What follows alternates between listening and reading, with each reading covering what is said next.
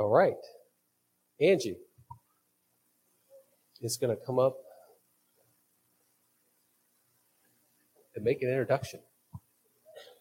But first, I'm going to make you stand. Oh, stop with your grumbling. Bunch of whiners. You sound like the children of Israel. Thank you, Jordan. Let's pray. They still whined. Father, we just thank you for the opportunity to come before you, to come and celebrate your name. Look what all you have done. You're good and you are great and you are awesome in this place. And right now we turn all of our affections toward you. We fix our gaze on you, Jesus. You are what we want.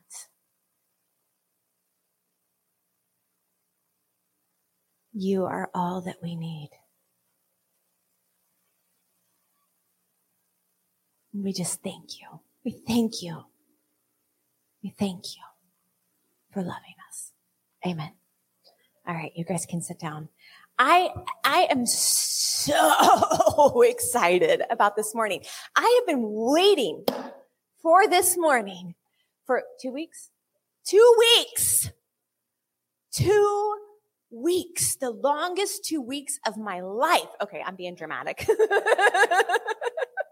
Cuz that was probably closer to my due date with any of my six children. You know, those last few weeks are the longest.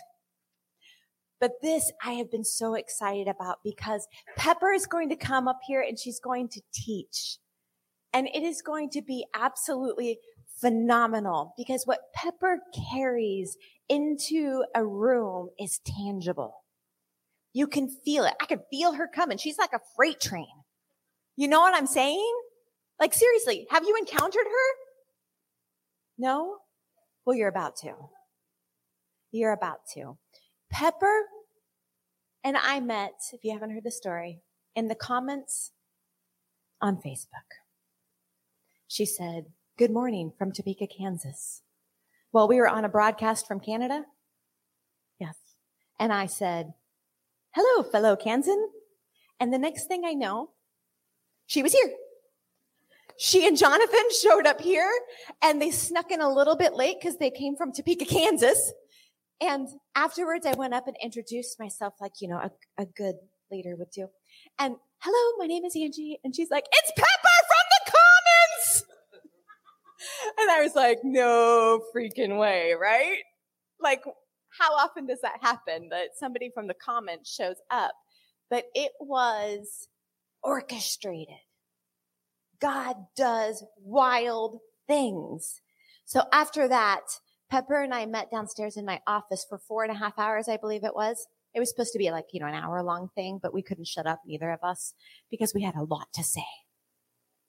And from that moment on, God was just preparing us for a partnership that, that, and I didn't even know, we didn't know the, the whole story behind what it was that he was bringing to the table here for us, not just me, but us. I had no idea because she came very humble, very humble and hidden, right?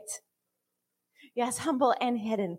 And, um, but what God has done since then has been nothing short of miraculous. Because when he brings people into our lives for a purpose and intention, things start breaking open.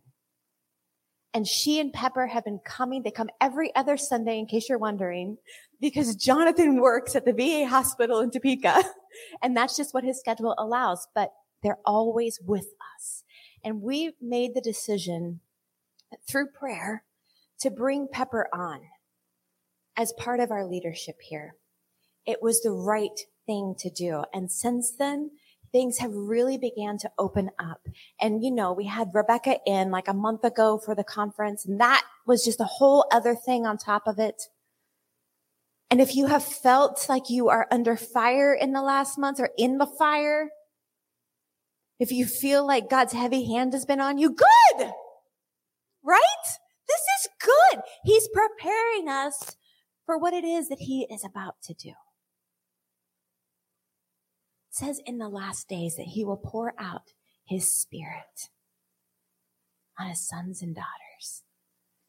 And he's preparing us as sons and daughters.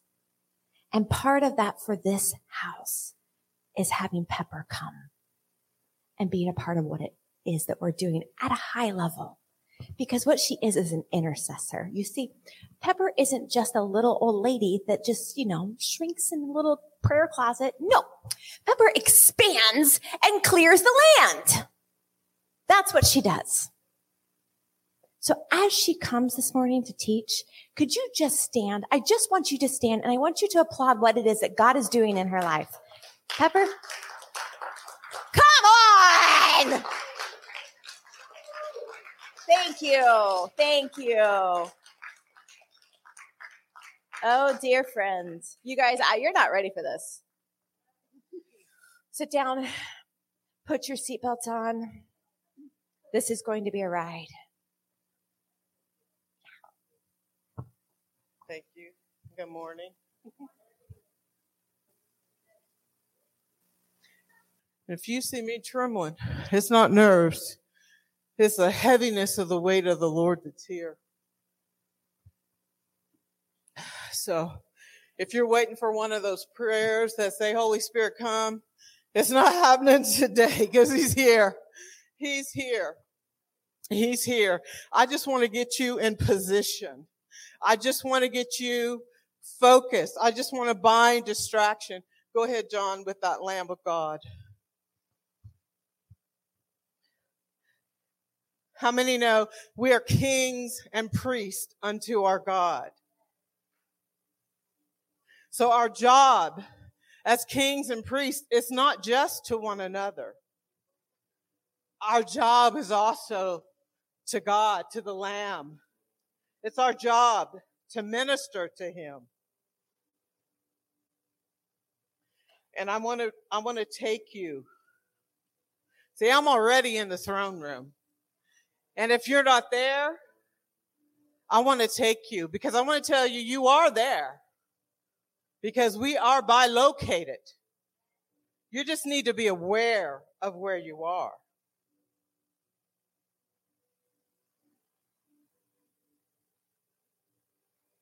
That's what I'm going to do. I'm going to make you aware of where you are. You know, you know where you are in this room right now.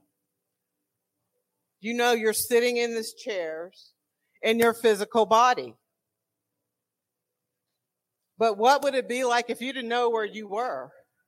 If you didn't know where you were in the physical realm, you wouldn't even be able to get up and know where you're going. So when you don't know where you are in the spirit, when you don't know where you're seated, scripture tells us we're seated together with Christ in heavenly places. In heavenly places. And so we have something the angels don't even have. We're bilocated. We're spirit and we're also body. And right now, we're going to function like the spirits that we are. This isn't my message. I'm just taking you there. I'm just taking you there. I'm binding distraction. I'm going to read this to you. This is Revelation 4, and you don't have to go there. I just want you to speak to your soul. Speak to your soul. Do you know that you're an employer? You're a boss. And your first employee is you. It's your soul. And you get to boss your soul around and you get to command your soul and you get to say, be still, soul. You get to say, be still, soul. I command you, soul, put your trust in the Lord. You get to speak to your soul right now. Your soul is your mind. Your soul is your will. Your soul is your emotions. So you get to tell your soul, focus, soul. I command you focus. Draw yourself in away from your week, your day, even your morning, even five minutes ago. sit in your heavenly place as a king and a priest. Minister unto the Lord. Minister unto the Lord. Then suddenly, after I wrote down these messages, I saw a portal open into the heavenly realm. And the same trumpet voice I heard speaking with me at the beginning said, ascend into this realm. I want to reveal to you what must happen after this. Instantly, instantly. It didn't take three worship songs. Instantly. It didn't take 20 hours of intercession, five hours of repentance. He said, instantly, I was in the spirit. Instantly, I was taken into the spirit realm, and behold, I saw a heavenly throne being set in place and someone seated upon it. His appearance was sparkling like crystal and glowing like a carnelian gemstone. Surrounding the throne was a circle of green light, like an emerald rainbow encircling the great throne were 24 thrones with 24 elders. Just let your mind get the picture. Don't rush it. Use your holy imagination to take you to the throne room. Use your holy imagination. Close your eyes. You don't see anything around you. You don't even see me. Close your eyes.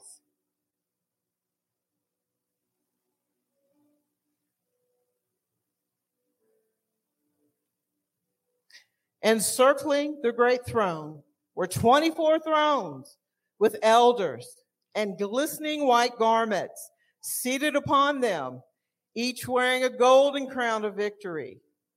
And pulsing from the throne were blinding flashes of lightning, crashes of thunder, and voices. Yeah, heaven's peaceful. Heaven's calm. But there's thunder. There's lightning. There's myriads and myriads and myriads of angels. Can you imagine the sound of myriads of angels that cannot be numbered, all worshiping the King of Kings, the Lord of Lords with one voice? They are ministering to him. Don't let the angels out outdo us. We are kings and priests unto our God. We serve him. And in front of the throne, there was pavement like a crystal sea of glass. Around the throne and on each side stood four living creatures full of eyes in front and behind. It takes spiritual sight to see him. It takes spiritual sight to see him. Open the eyes of your heart. Open the eyes of your heart. Lord, I speak in this place that every eye of our heart would be opened. Open the eyes of your heart.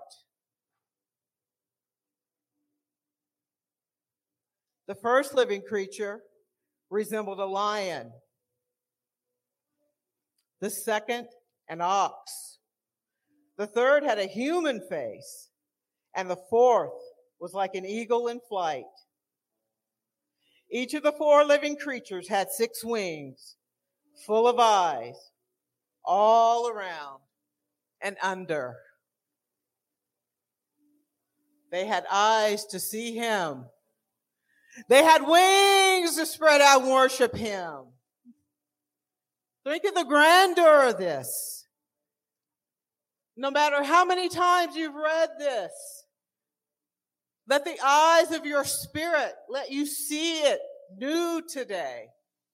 His mercies are new every day. There's a new level of glory for every day.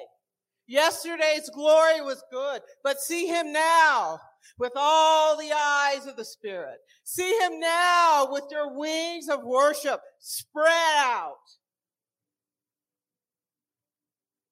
Each of the four living creatures had six wings, full of eyes all around and under their wings. They worshiped without ceasing, day and night, singing, Holy, Holy, Holy is the Lord God Almighty. Shout with me in this place. On three. One, two, three. Holy, holy, holy is the Lord God Almighty that was, the is, and the coming. And whenever the living creatures gave glory, honor, and thanks to the one who is enthroned and lives forever and ever, the 24 elders fell face down before the one seated on the throne and they worship the one who lives forever and ever. And they surround, surrendered their crowns before the throne singing, you are worthy. You are worthy, O Lord God. You are worthy. You are worthy, O Lord God. You are worthy to receive glory, honor, and power and praise. You are worthy. You are worthy, Lord God. You are worthy to receive glory, honor, and praise.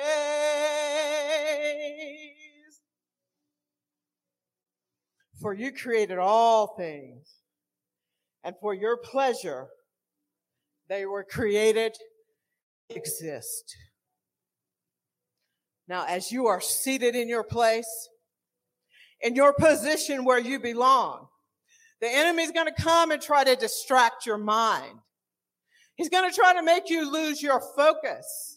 He's going to try to tell you, you don't deserve to be seated in this place because you know what you did yesterday? You know what you said? Well, I know how to solve that problem.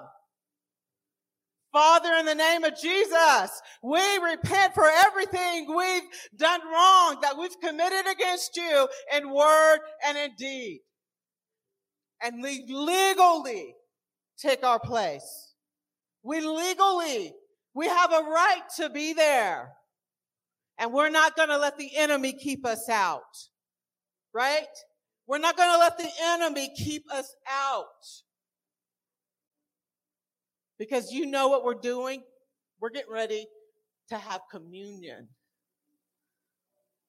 I'm not talking about physical communion with wafers and cups, and that's good because that's prophetic, and I love it. I love it because it's prophetic. But we're getting ready to have communion because we're getting ready to break open his body. We're getting ready to spill out his blood. He said, if you don't eat my flesh and you don't drink my blood, there's no life in you. So we're getting ready to partake of communion but you can't partake of it unworthily.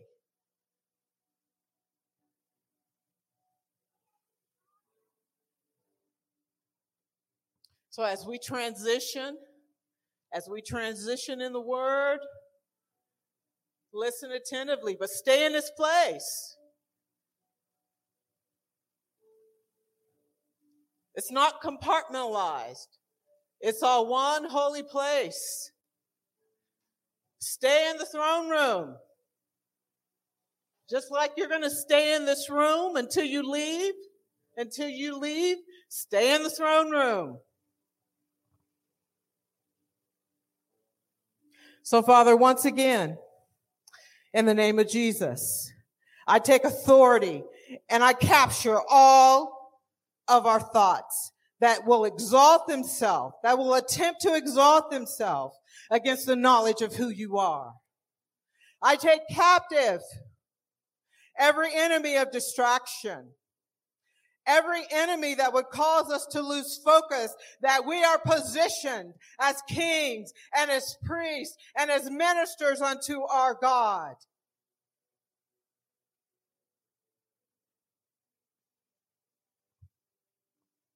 Thank you, John.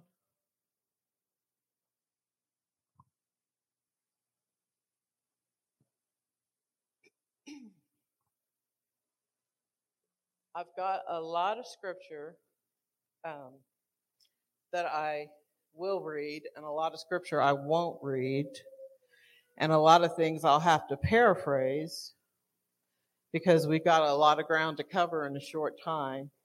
So I'll be patient with me as I stick a little close to my notes because I want to make sure I get everything to you that the Lord is saying the way He's saying it.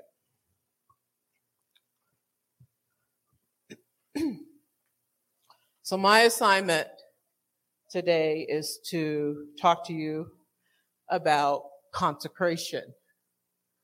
And if that's a word you're not familiar with, we'll get there. But I want to start in Numbers chapter 6. And I want to talk about the vow of the Nazarite. And a vow of the Nazarite was a special vow or promise you could make to God to commit your life to Him in a different and new, new, unique way. Can't say that word. So let me read here. I'm going to read out of the Amplified. And that word Nazarite, it means separated and dedicated. So as I read this, think about separated, dedicated. And the Lord said to Moses, say to the Israelites, when either a man or a woman shall make a special vow, the vow of a Nazarite, that is, one separated and consecrated to the Lord, he shall separate himself from wine and strong drink. He shall drink no vinegar of wine or of strong drink, and he shall drink no grape juice or eat grapes, fresh or dried. All the days of his separation, he shall eat nothing produced from the grapevine, not even the seeds or the skins. All the days of the vow of his separation and abstinence, there shall be no razor come upon his head until the time is completed for which he separates himself to the Lord. He shall be holy and shall let the locks of the hair of his head grow long. All the days that he separates himself to the Lord, he shall not go near a dead body. He shall not make himself unclean for his father, mother, brother, or sister when they die, because his separation and abstinence to God is upon his head. All the days of his separation and abstinence, he is holy to the Lord. And if any man dies very suddenly beside him and he has defiled his consecrated head, then he shall shave his head on the day of his cleansing, and on the seventh day he shall shave it. Okay, now we're going to go over to Judges. Go to chapter 13, and we're going to talk about Samson. And Samson was a Nazarite. So let's let's see what the Lord says here about Samson.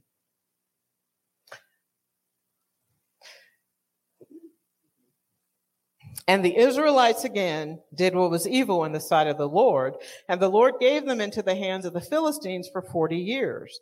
And there was a certain man of Zorah of the tribe of Danites whose name was Manoah, and his wife was barren and had no children. And the angel of the Lord appeared to the woman and said to her, Behold, you are barren and have no children, but you shall become pregnant and bear a son. Therefore, beware and drink no wine or strong drink and eat nothing unclean. For behold, you shall become pregnant and bear a son. No razor shall come upon his head, for the child shall be a Nazarite to God. Think separated, dedicated. Whenever I say Nazarite, think separated, dedicated. He shall be a Nazarite to God from birth, and he shall begin to deliver Israel out of the hands of the Philistines. Then the woman went and told her husband, saying, A man of God came to me, and his face was like the face of the angel of God, to be greatly and reverently feared. I did not ask him from where he came, and he did not tell me his name. But he said to me, Behold, you shall become pregnant and bear a son. And now drink no wine or strong drink, and eat nothing unclean, for the child shall be a Nazarite, separated, dedicated to God from birth to death. So we see the theme here. Remember, a Nazarite couldn't have anything from the vine or any strong drink. Remember? Couldn't touch anything dead. Excuse me. Couldn't have any strong drink. Couldn't touch anything dead. And what was the third thing? That's right. Couldn't cut the hair. Let's go to 14. And I'm going to give you a picture here as fast as I can about Samson. Now, he's all grown up now. He's on his assignment. And while he's on his assignment, he gets distracted. Samson went down to Timnah and at Timnah saw one of the daughters of the Philistines. And he came up and he told his father and mother, I saw one of the daughters of the Philistines at Timnah. Now remember, the Philistines are the enemies of Israel that he was raised up to conquer and save Israel from. Now he's gotten distracted and he wants to be unequally yoked and marry the enemy.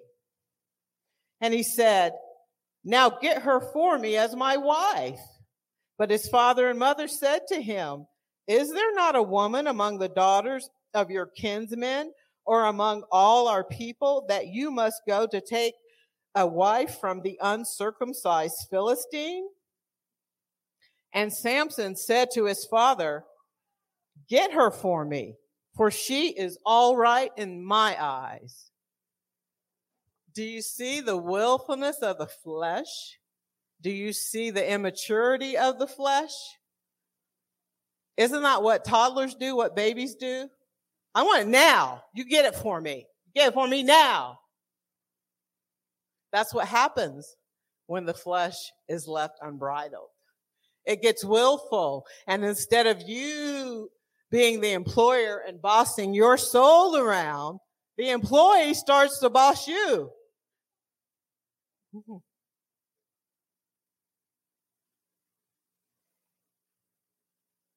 Okay, let's go over to the same chapter. We're going to jump up to eight. Now, we already saw Samson's flesh and his appetite starting to get him into trouble. We see it here again. And after a while, he returned to take her, and he turned aside to see the body of the lion. And behold, a swarm of bees and honey were in the body of the lion and he scraped some of the honey out until his hands went along, and he scraped, excuse me, let's start over. And he scraped some of the honey out into his hands and went along eating. And he came to his father and mother and gave them some, and they ate it. But he did not tell them he had taken the honey from the body of the lion. So, we see his appetites starting to get him in trouble and demanding things from the enemy, now we see it's starting to invade upon his vow as a Nazarite. Remember? Dedicated, consecrated. He's losing focus now. And now he's hiding it because remember, a Nazarite is not supposed to touch anything dead. So he, he was out of boundaries when he touched that dead lion. And then he secretly gave his parents some of the honey and didn't even tell them where it came from.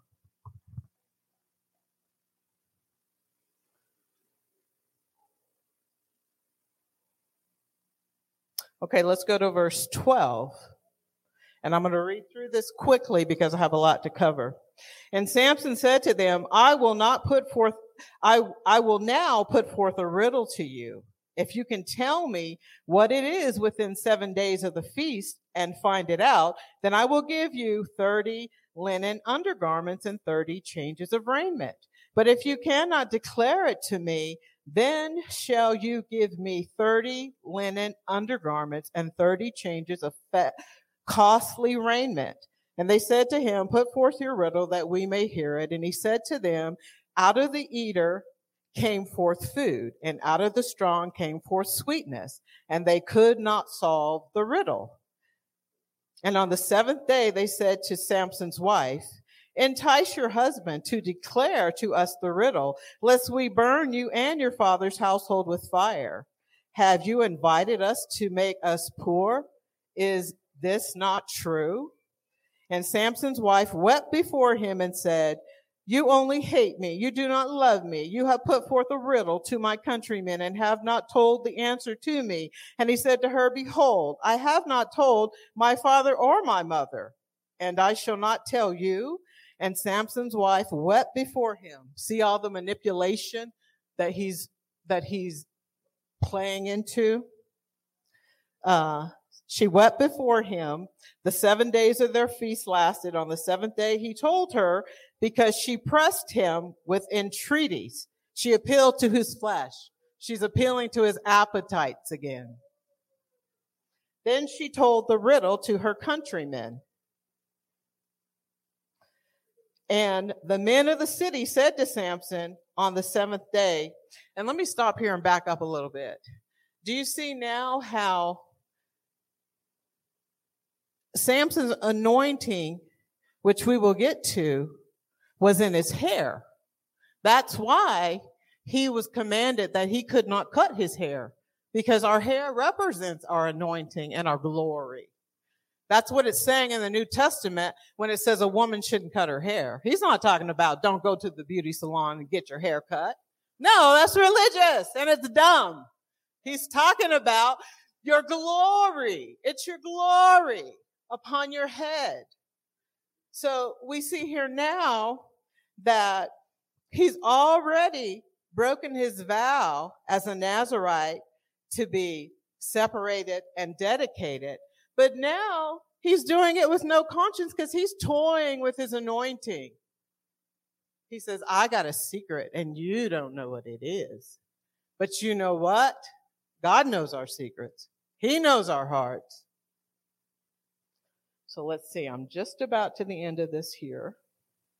Okay. And the men of the city said to Samson on the seventh day before sundown, what is sweeter than honey? What is stronger than a lion? And he said to them, if you had not plowed with my heifer, you would not have solved my riddle.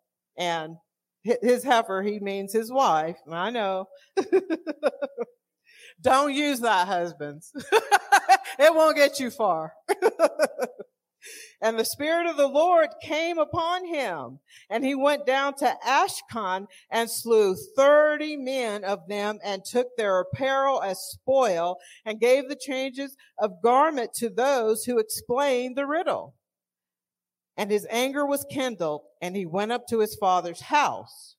But Samson's wife was given to his companion who was his best friend. And isn't that interesting how he's already stepped out of the boundaries, right? He's already stepped out of the boundaries. But God did his will in spite of him. You know, sometimes God's will happens in spite of us. He wants it to happen because of us. But sometimes because of our flesh, it has to happen in spite of us. But he would much prefer it would happen because of it. But see, God, because he is kingdom minded, he used the anointing on Samson's life for the greater good of the kingdom. Because just because Samson lost sight of the mission, God didn't lose sight of the mission. It was all about Israel. It wasn't about Samson.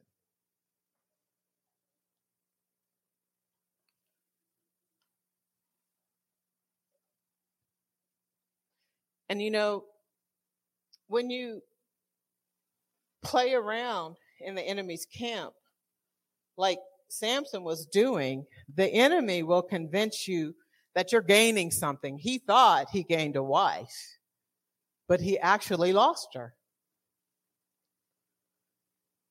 Now, let's see.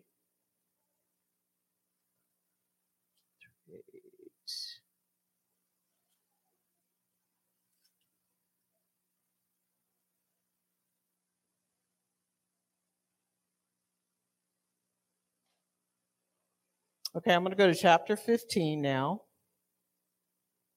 But some days later, in the time of wheat harvest, Samson went to visit his wife, taking along a kid as a token of reconciliation. And he said, I will go unto my wife in the inner chamber.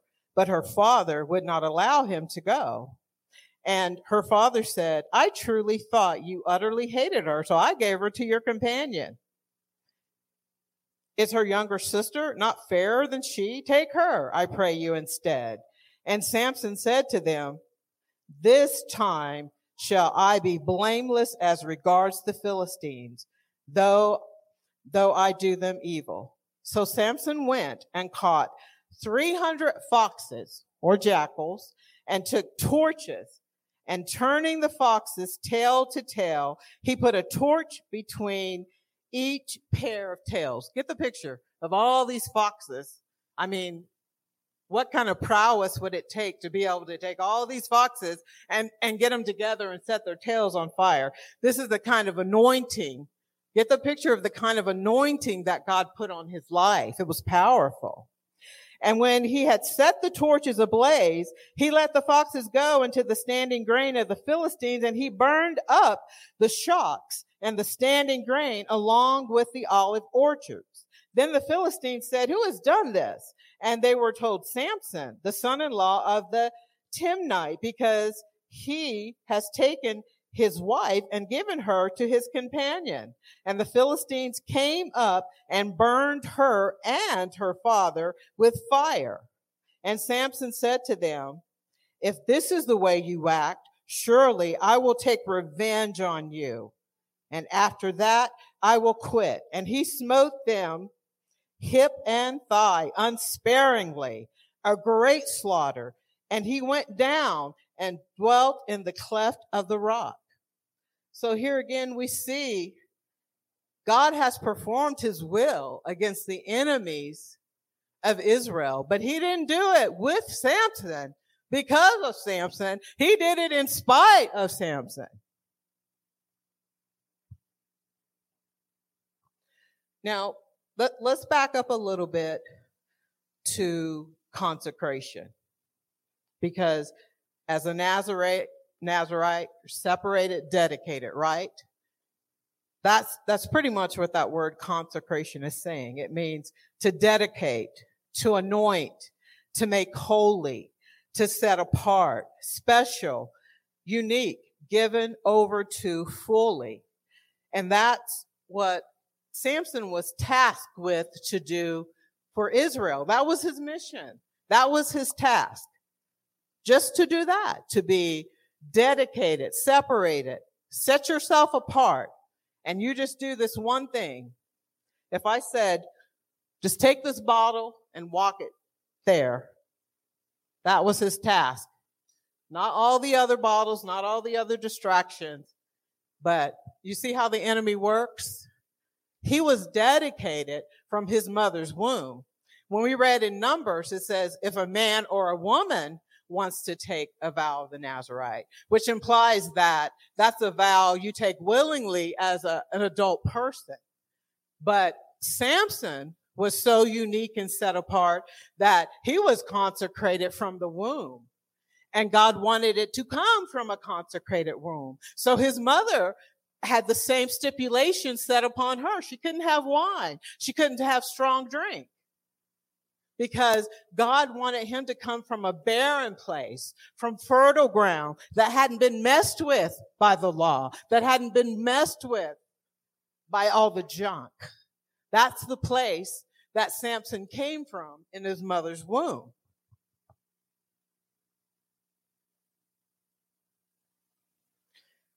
And we see here that Samson was not consecrated for himself. He was consecrated unto something. But do you see how when he lost focus, it was no longer about Israel. It became about personal revenge. God didn't send him on a mission to find a wife.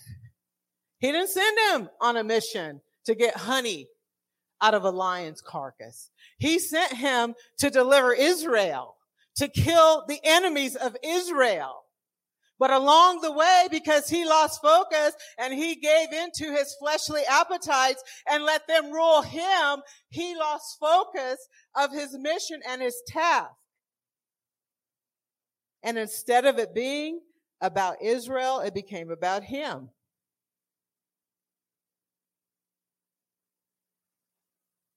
I want to go over to 16 now.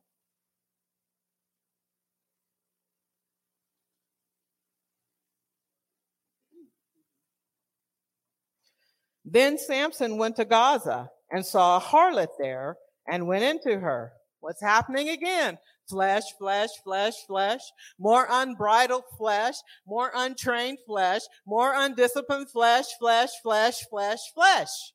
God could get something done if he would just stop with the flesh, right? We read this and we think, how dumb are you, Samson?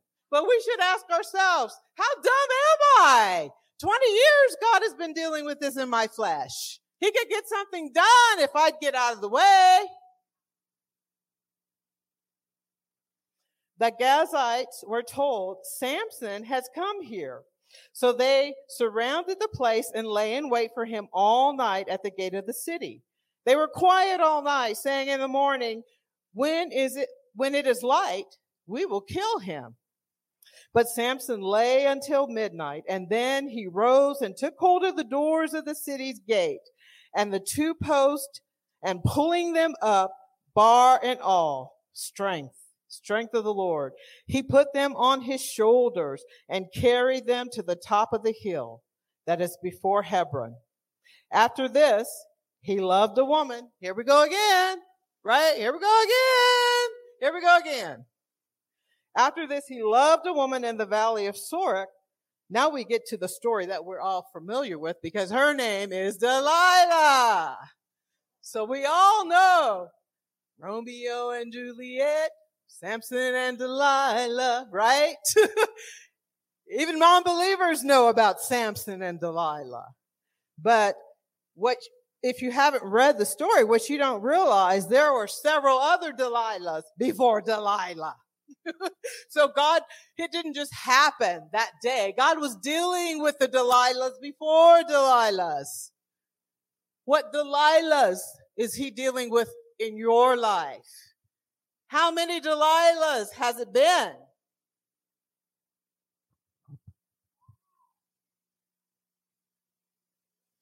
Let's see.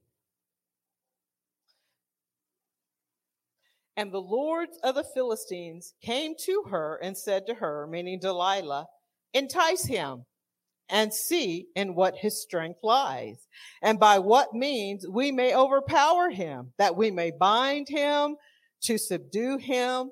And we will each give you 1100 pieces of silver. And Delilah said to Samson, tell me, I pray you, wherein your great strength lies and with what you might be bound to subdue you. Do you see what the devil's after? The devil's after your anointing. He's after the mission, the assignment that you were tasked with at birth, before birth, before your mother's womb. Jeremiah was tasked with the mission of being a prophet to the nations. And scripture says I called you to do that, Jeremiah, before your mother's womb. I called you to do that. So we see here how now Samson's flesh has got him in a position with his enemies where they are really gunning for his anointing.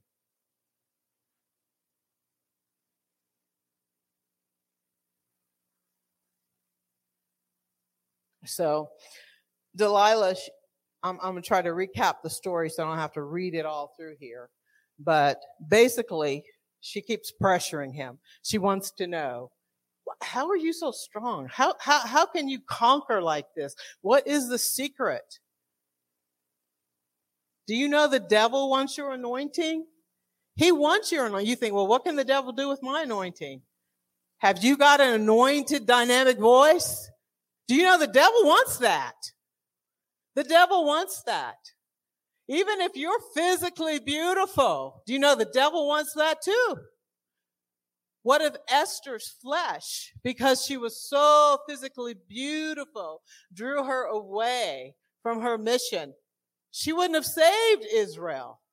She wouldn't have been there for such a time as that, for such a time as this. So what is it that God's anointed you with in your life that the enemy wants? Better pay attention because the enemy wants your anointing. So she pressures him and he, he tells her several different things. First, he tells her, if you tie me up with seven fresh cords, you can subdue me. And that wasn't true. So she says, she does it. And then she says, Oh, come get him now. Come get him now. And the Philistines show up and he's tied with these cords and he breaks these cords like they're a thread and he overcomes. So she, she starts it again. Tell me, tell me. He said, if you tie me up with new ropes that haven't been used, then the enemy can subdue me. So she does that. Same thing. It doesn't work. So now she says, you know what? You're making a fool of me. You're making a fool of me. So he tells her something else. He says, okay, okay. If you weave seven braids of my hair together, and then after each time, again, the Philistines try to capture him and it doesn't work. So now the enemy ups the pressure, but she does it with manipulation. Do you know? The enemy will not always come boldly for your anointing. Sometimes he'll come covertly. He, the enemy has already come in through the door of his flesh, appealing to his unbridled appetites. So now she's going to be all sweet and manipulative. And she says, if you love me, teenagers, if you love me, she says, how can you say you love me? So she pressured him day after day. And so Samson finally reveals the true source of his anointing. In verse 17, it says, a razor has never been used on my head, for I have been a Nazarite to God from my mother's womb. If I am shaved, then my strength will leave me and I will become weak and like any other man. So now pay attention to how it says, he just gives the enemy all his secrets for one thing, right? You just gave the enemy all your secrets. And then he, he became this, this Nazarite, Nazarite who was dedicated, became like any other man. He was no longer the definition of what we read consecrated to be, right? Consecrated meant dedicated, anointed, made holy, set apart, special, unique, fully given over to what God has called you to do. But because of his flesh and playing around in the enemy's camp at that moment, he became no longer special, no longer unique, no longer set apart, no longer holy. He was just like any other blow Joe who doesn't serve the Lord. And that's not who Samson was. But he was putting on an image that was not his.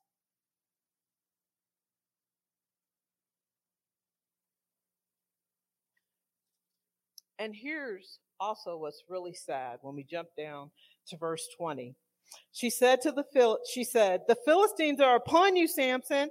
And he awoke out of his sleep, like all the other times before, and said, I will go out as I have time after time and shake myself free. For Samson did not know that the Lord had departed from him. Ichabod. Remember? Ichabod. The glory has departed. That's what Ichabod means. He had Ichabod written all over him and he didn't even know it. See how cunning the enemy is? See how he draws you in to take your anointing and, and he's patient. He'll pressure you just like Delilah did. If he can't bully you and that doesn't work, then he'll manipulate you, but he won't give up.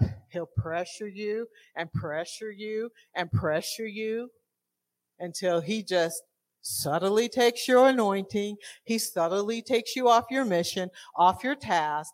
And then the next thing you know is all about you. And he's forgotten about Israel. And now he's in a pickle and he doesn't even know that the Lord has departed. He doesn't even know it. He doesn't even know it because he's so used to walking in that disobedience when he feels like it that he thinks that that's going to continue. And the Lord, that's okay. The Lord will just, the Lord will just keep showing up. He'll just keep showing up. He'll just keep showing up. The gifts and calls of God are irrevocable. He will never take them away. But he is not going to support your anointing if it's grounded in the wrong foundation of disobedience. If you're a prophet, you'll always be able to prophesy. But what fountain will it be coming from? The devil has prophets, right? Jezebel was a prophet. Jezebel had her team of prophets. So your gifts and your callings will stay there. Look at every person you think who, who's talented, who's a rock and roll singer, who's a, even a Christian singer, but they are no longer on the path. They're using their anointing for the wrong purpose.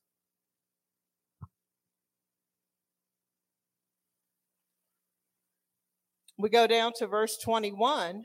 But the Philistines laid hold of him, bored out his eyes, and brought him to Gaza, and bound him with two bronze fetters excuse me, and he ground at the mill in prison. How sad. How sad. Mighty man of God. How sad. And how telling that they gouged out his eyes because his spiritual vision, he didn't, he didn't walk in his spiritual vision. He walked with his physical sight. That's what needed to go was the physical sight. It sounds harsh, but maybe that's what needed to go was the physical sight because that's what kept getting him in trouble. Was him focusing on how he could satisfy his fleshly appetite, how he could make Samson happy.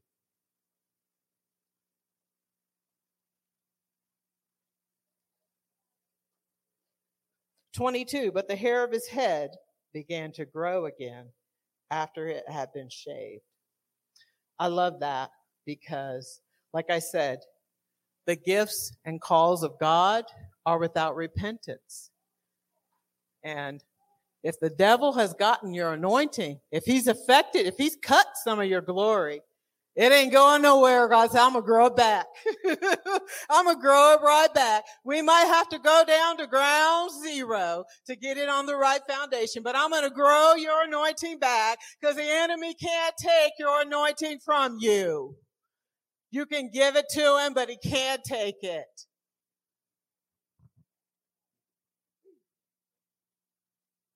Then we're going to read one more passage here and then we'll be done with Samson here. Verse 28 And there was no deliverer because it was far from Sidon, and they had no business with anyone. It was in the valley. Let's see, I think I went to the wrong. Let's go back and see where we should be here. Let's go back.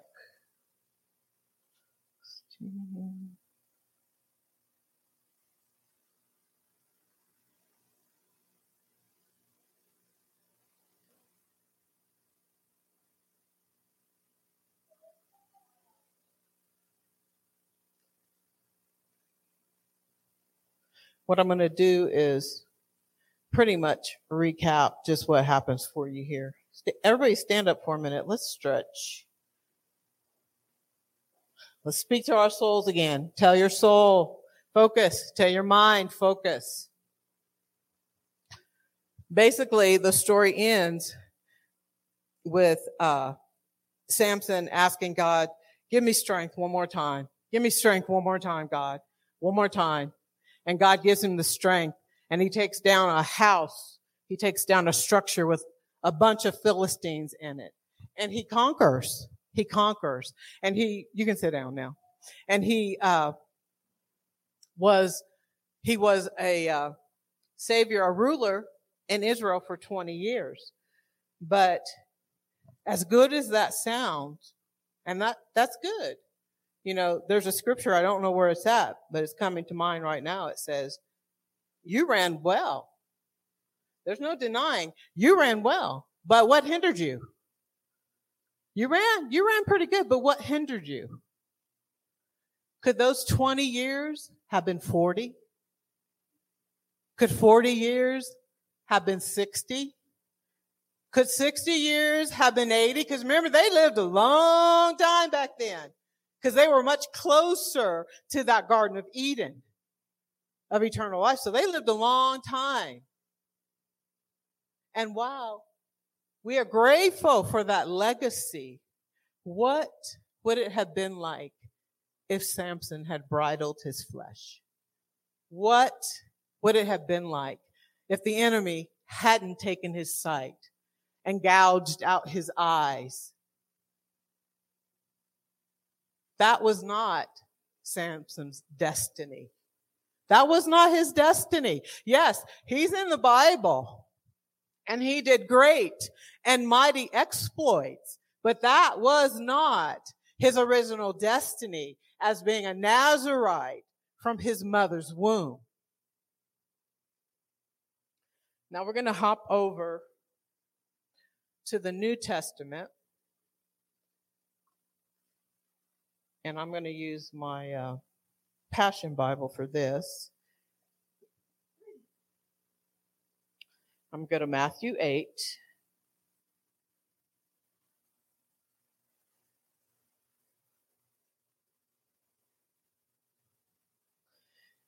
After he came down from teaching on the hillside, this is Jesus, massive crowds began following him. Suddenly, a leper walked up to Jesus and threw himself down before him in worship and said, Lord, you have power to heal me if you really want to. Jesus reached out his hand and touched the leper and said, of course, I want to heal you. Be healed. And instantly all signs of leprosy disappeared. Now let's go over to Matthew chapter 9.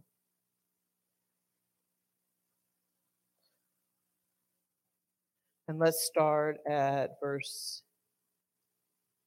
18. While Jesus was still speaking, an influential Jewish leader approached and knelt before him saying, help me. My daughter has just died. Please come and place your hand upon her so that she will live again. So Jesus and his disciples got up and went with him. Suddenly, a woman came from behind Jesus and touched the tassel of his prayer shawl for healing. She had been suffering from continual bleeding for 12 years, but had faith that Jesus could heal her. For she kept saying to herself, if I could only touch his prayer shawl, I would be healed. Just then Jesus turned around and looked at her and said, my daughter, be encouraged. Your faith has healed you. And instantly she was healed. When Jesus uh, finally entered the home of the Jewish leader, he saw a noisy crowd of mourners wailing and playing a funeral dirge in their, on their flutes. He told them, you must leave, for the little girl is not dead. She's only asleep. Then everyone began to ridicule him. And after he made the crowd go out, he went into the girl's room and gently took hold of her hand. She immediately stood to her feet and the news of this incredible miracle spread. Now, We're going to land this plane soon. But why is this significant? Now, Jesus was from Nazarene, was from Nazareth. He was a Nazarene, but he was not a Nazarite. But he, he is and was our Jewish high priest. So any good Jewish high priest wouldn't have anything to do with all those things Jesus just did here. He just blew the law out of the water. He crossed all their lines. He opened all their boxes. He just flowed over like a river. You ever try to catch an ocean in your arms? You can't. You can't catch an ocean. That's what he did with their law. He just blew it out of the water. In Leviticus 15, you don't have to go there, but it says, any man or woman with a bodily discharge is to be called unclean. And anything that that person touches becomes unclean. So a priest and a high priest couldn't have anything. It was similar to the vow of the Nazarite because they couldn't have anything to do with a dead body. They couldn't have anything to do with lepers. They couldn't have anything to do with anybody who had a bodily discharge. And here we see in just a couple of short chapters, he's touching lepers. He's letting a woman with an issue of blood touch him. He's touching a dead body. He's doing all the things that their law said, hey, you're not supposed to do this. So let me, let me ask you some questions. Why, and these are rhetorical questions, but why did Jesus do this? Why did he just break all their ceremonial laws? Was it just for the sake of being different? I think not. Was it just to be rebellious? No, no. He broke the ceremonial laws because it was unto something. It was unto something. He was bringing back that component of love and grace that, that was lacking in the law. He didn't want to take their laws away. That's not what he did. He was just fulfilling the law because what the law was missing was love, grace, mercy. And he is all that. Now, now, Jesus didn't just go hanging around leper colonies and seminary, cemeteries just because he could. He didn't say, Hey, I'm free from your law. So I'm going to go have a party down at the cemetery. I'm free from the law. I'm free. I'm going to go to the leper colony tonight because I'm free, buddy. No, he didn't say that. Jesus, when he encountered these people and these situations, he, he did this with the ceremonial law because he wanted to rescue them. He wanted to complete what the law was lacking. He wanted to add that element of humanity and God's love and God's compassion and God's forgiveness and second and third and fourth and so forth and so on chances. That's why he did it. It was unto something. It wasn't just for the sake of doing it. He didn't try to do away with the law so he could become a law unto himself. He wasn't a law unto himself. He was a Jewish man. When they washed their hands, I would imagine there's times he did too. But when they said, did you wash your hands? He probably said, nope, and ain't going to either.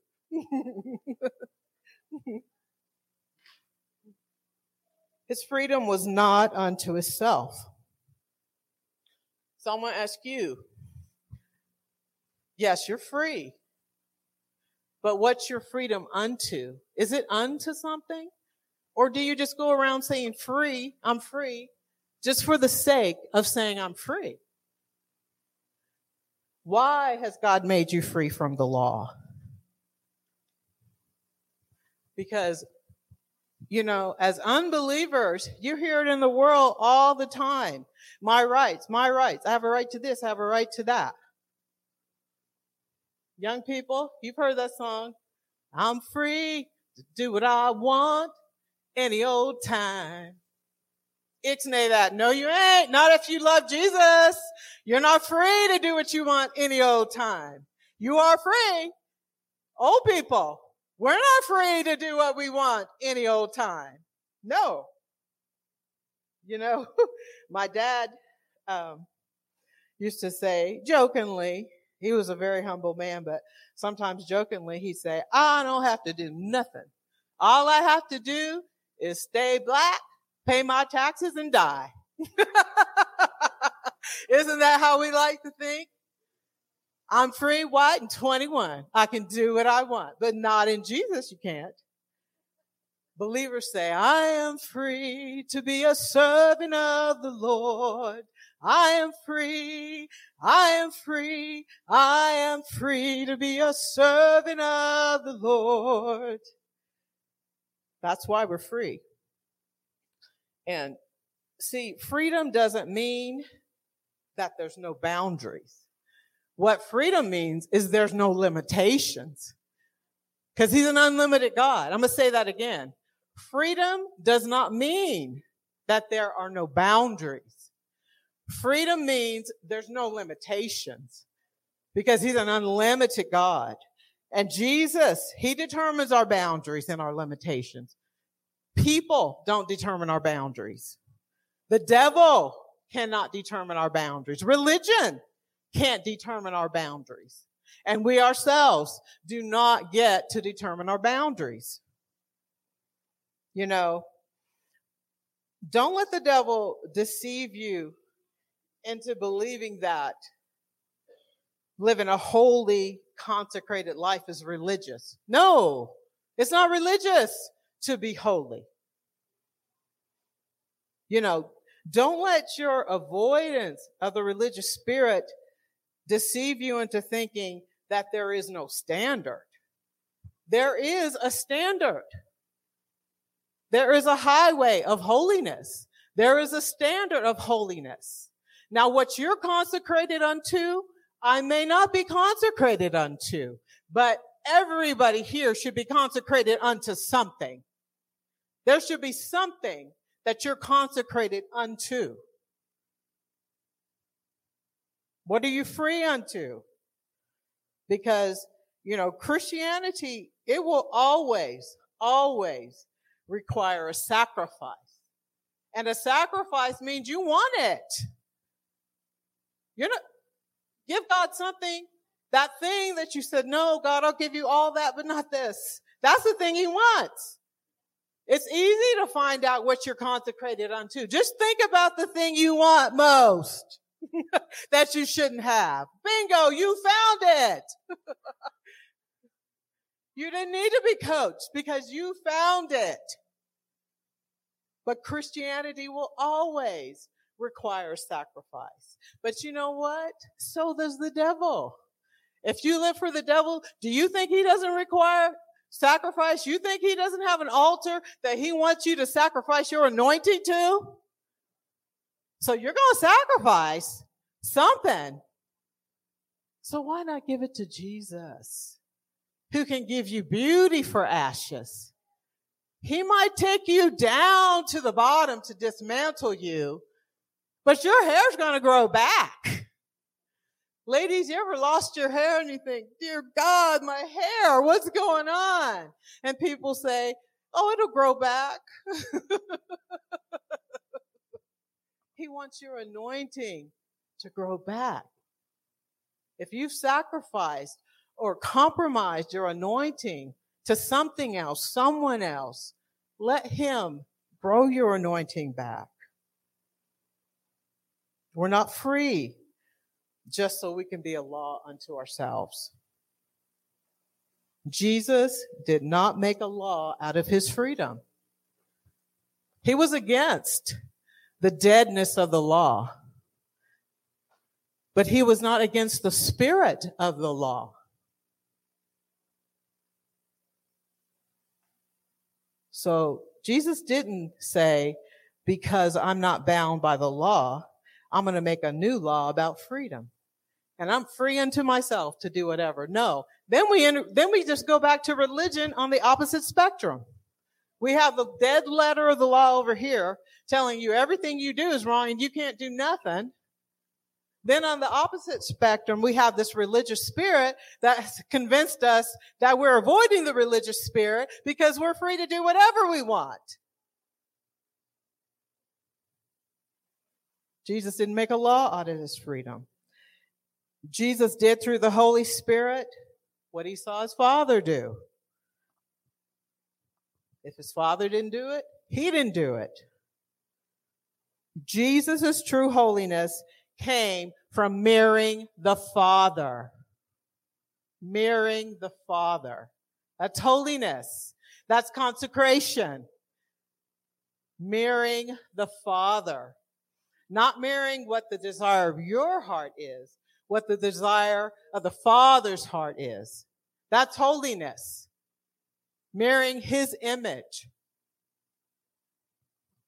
Yes, you're free to choose. We're all free to choose. But I want you to start asking yourself, what is my freedom unto? Is it unto something? Or am I boasting in my freeness just for the sake of being free? While some are boasting in their freedom, Paul, do you know he boasted in his bondage to Christ? He went around saying, I'm a slave to Jesus. You don't hear anybody saying that today. I don't go around saying, hi, I'm a slave to Jesus Christ. Some days when he tells me I got a, a bobby pin and I'm trying to pick lock the chains because Jesus, I don't want to go there. But that's what our, we're free. We're free to go back and be a slave to Jesus, not to religion, not to the law, not to the world, not unto ourselves. I'm ready for that next one, John. No, uh, misty one.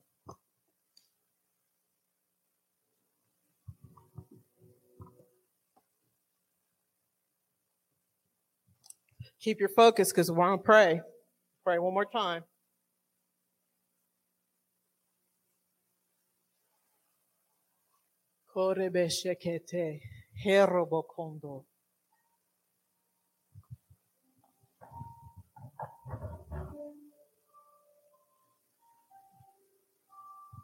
Stay positioned in your place.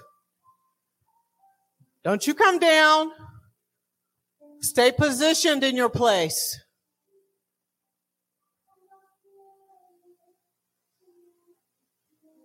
It's um I pledge my allegiance. Stay positioned in your place. Don't worry about any of this. Don't get distracted. Stay positioned with Jesus. Begin to, if you're, if you're getting distracted, wandering, begin to speak to your soul. Be still, soul. Command your soul. Your soul's the land and you're the landlord. Your soul's the employee and you're the employer. Speak to it.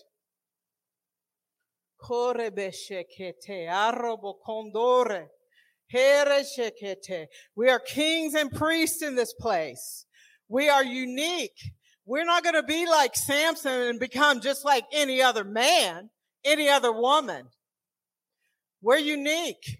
We're supposed to be that way. He calls us a peculiar people, peculiar kings and priests. You're out of the box so you can be unique and peculiar. You're not out of the box so you can be like everybody else.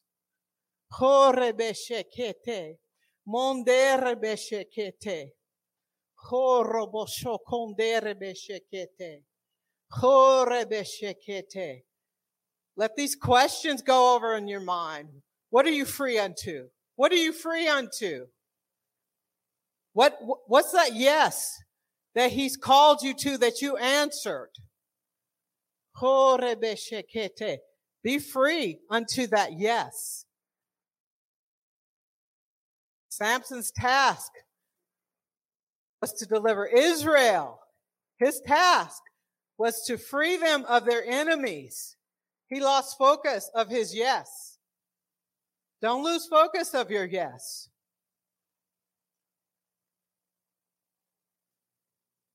Horebeshekete. Horabakata mondore beshekete. Horebeshekete. Mondere beshekete arro.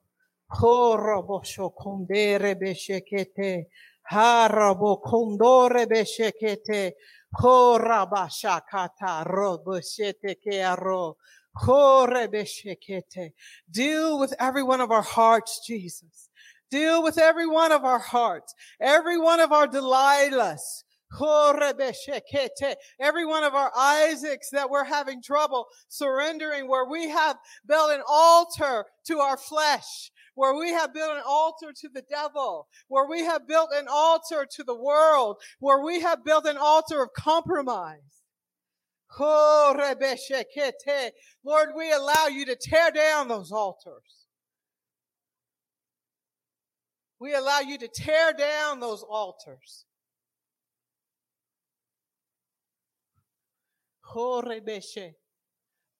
I pledge my allegiance.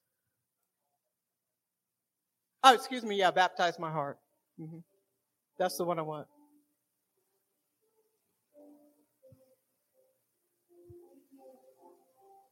Come on. Speak to your soul. Speak to your soul. Speak to your mind. Boss your mind around. Command your mind around. Tell it. Tell it. Jesus is in control and you will submit. Tell your soul, be still, my soul. Let him fall on you. Let him have his way with you. Let him have his way with you. Let him have his way with you. Oh, let him fall on you. Let him wash your heart with the water of his word. Tears of repentance, surrender. Let him have his way. I don't care how many times you've heard this song. Listen to it with a new dedication, new ears, a new heart. Let him baptize you. Let him wash you with the water of this word. Remember, we have communion in this place. We just broke his body. We have to break his body, eat his flesh, drink his blood. Drink his blood. Drink his blood into you. The life is in the blood. The life is in the blood. Whatever you're lacking, the life is in the blood. The life is in the blood. The life is in the blood. Let him dismantle you. Your hair will grow back. Your hair will grow back. We've all had our heads shaved by the enemy. We've all had our heads shaved by the flesh. We've all had our heads shaved by our own self-will and our desires and our rebellion, but let him dismantle you and your hair will grow back. Are you offended because he wants you to be dedicated? Consecrated because things in your life are coming down. Let them come down. Let them come down. Let them come down. Let them come down. Let them come down. Let them come down. Stand to your feet. Stand to your feet. Stand to your feet. Say, Jesus, dismantle me. Let them come down. Oh, let my hair grow back. Let my hair grow back. Let my glory, let my glory go back. It's a new day. It's a new day. He wants to give you a new glory. He wants to give you a new beauty for your ashes. Oh,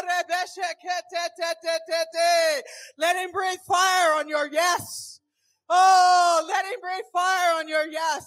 Have an honest conversation with him. If your yes was half-hearted, that's okay. Tell him the truth. Tell him the truth. Say, Jesus, I want to give you my yes, but I don't know how. And ask him to help you how. Do it. Tell Jesus, I want to give you my yes.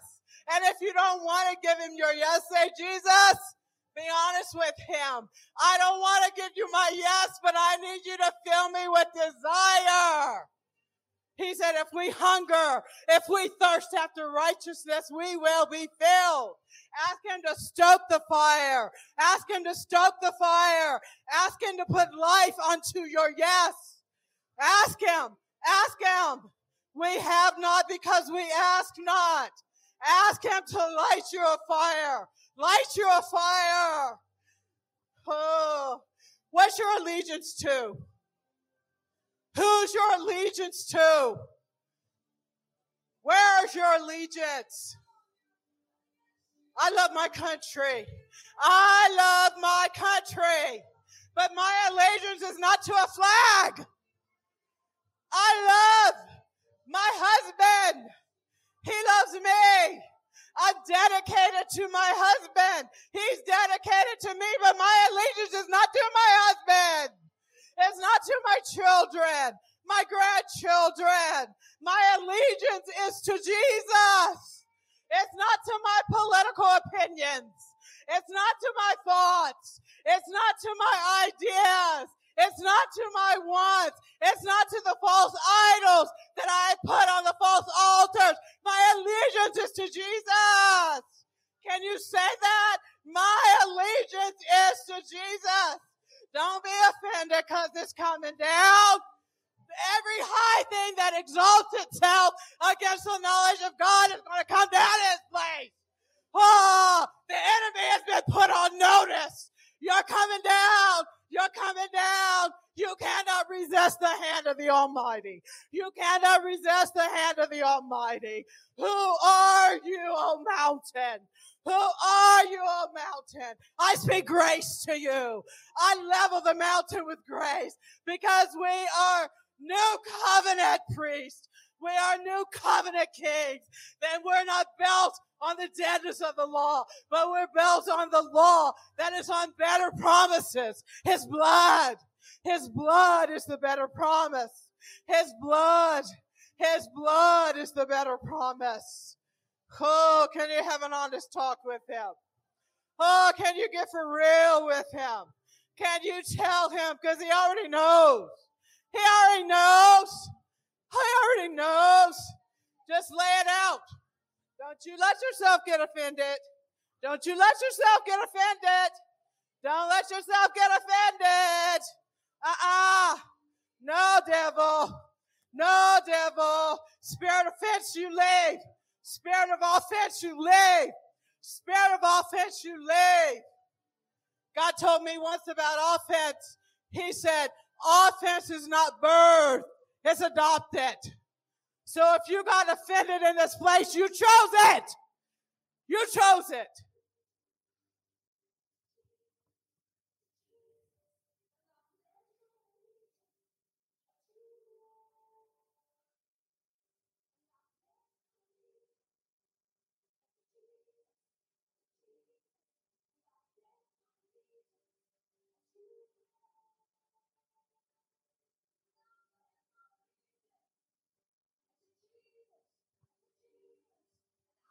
Where's my drummer? Can you drum for me? Would you drum for me? Please, would you drum for me? okay, we'll be our own drum. Can you guys be human drums for me? Let's stomp our feet. That's right. Stomp your feet. We're going to stomp the devil right out of here.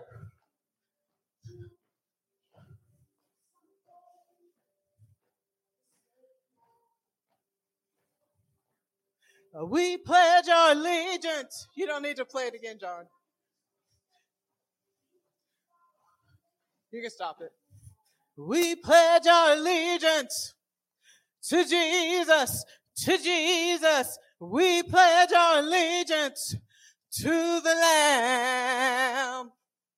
Uh, we pledge our allegiance to Jesus, to Jesus. Uh, we pledge our allegiance to the Lamb. When you pledge your allegiance, you gotta take action. You gotta make a move. Even if it's the wrong move, make a move. What is it they say, young people? Bust a move. I want you to bust a move in this place for Jesus. We pledge our allegiance to Jesus, to Jesus. Uh, we pledge our allegiance to the Lamb. Uh, we pledge our allegiance to Jesus, to Jesus. Uh, we pledge our allegiance to the Lamb because it's all coming down. We pledge our allegiance to Jesus, to Jesus. Uh, we pledge our allegiance to the Lamb. It's not to our job. Uh, we pledge our allegiance to Jesus, to Jesus. Uh, we pledge our allegiance to the Lamb. It's not even to our ministry. We pledge our allegiance to Jesus, to Jesus. Uh, We pledge our allegiance to the Lamb. It's not your dreams. It's His dream. He put the dream in you. You think you're desiring it, but He's desiring it for you.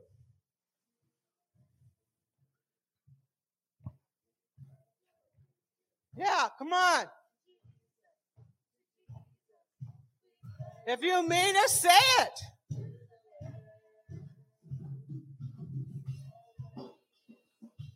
To Jesus, to Jesus, we pledge our allegiance to the Lamb. We're army. We march like an army. We march in cadence. Shoulder to shoulder we march. Your enemy is my enemy. And my enemy is your enemy. There will be no casualties. There's no casualties in this war. Hey, let's put the enemy on notice. There's no casualties in this war because we just gave it all to Jesus. You're not getting my anointing.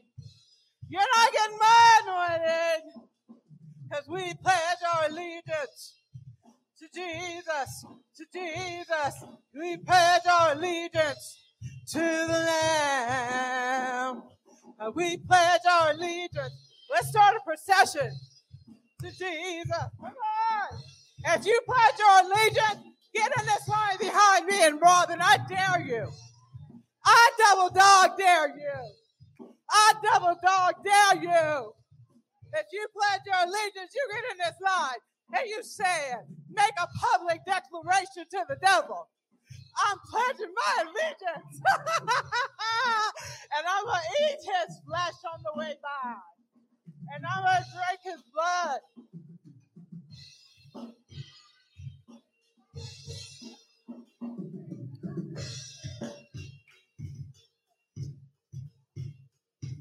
We pledge our allegiance to Jesus, Jesus. We pledge our allegiance to the Lamb. We pledge our allegiance to Jesus, to Jesus. We pledge our allegiance to the Lamb. We pledge our allegiance to Jesus, to Jesus. We pledge our allegiance to the Lamb. We pledge our allegiance to Jesus, to Jesus. We pledge our allegiance to the Lamb. We pledge our allegiance to Jesus, to Jesus. We pledge our allegiance to the Lamb.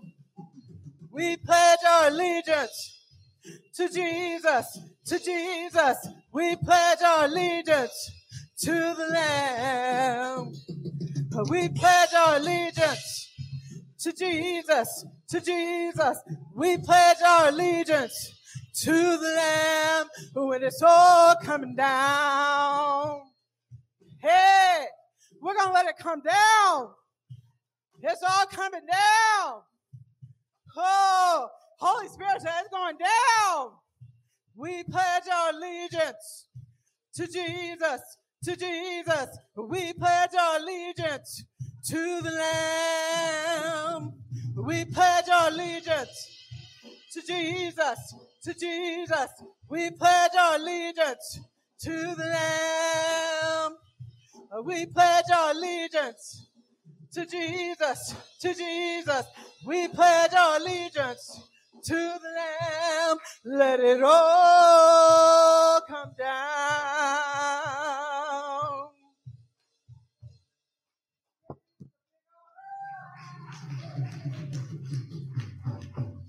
give yourself a big old hand clap.